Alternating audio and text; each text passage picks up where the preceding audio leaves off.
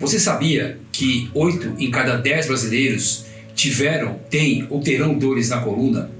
Isso é um processo degenerativo, às vezes voltado à lesão ou pelo próprio envelhecimento.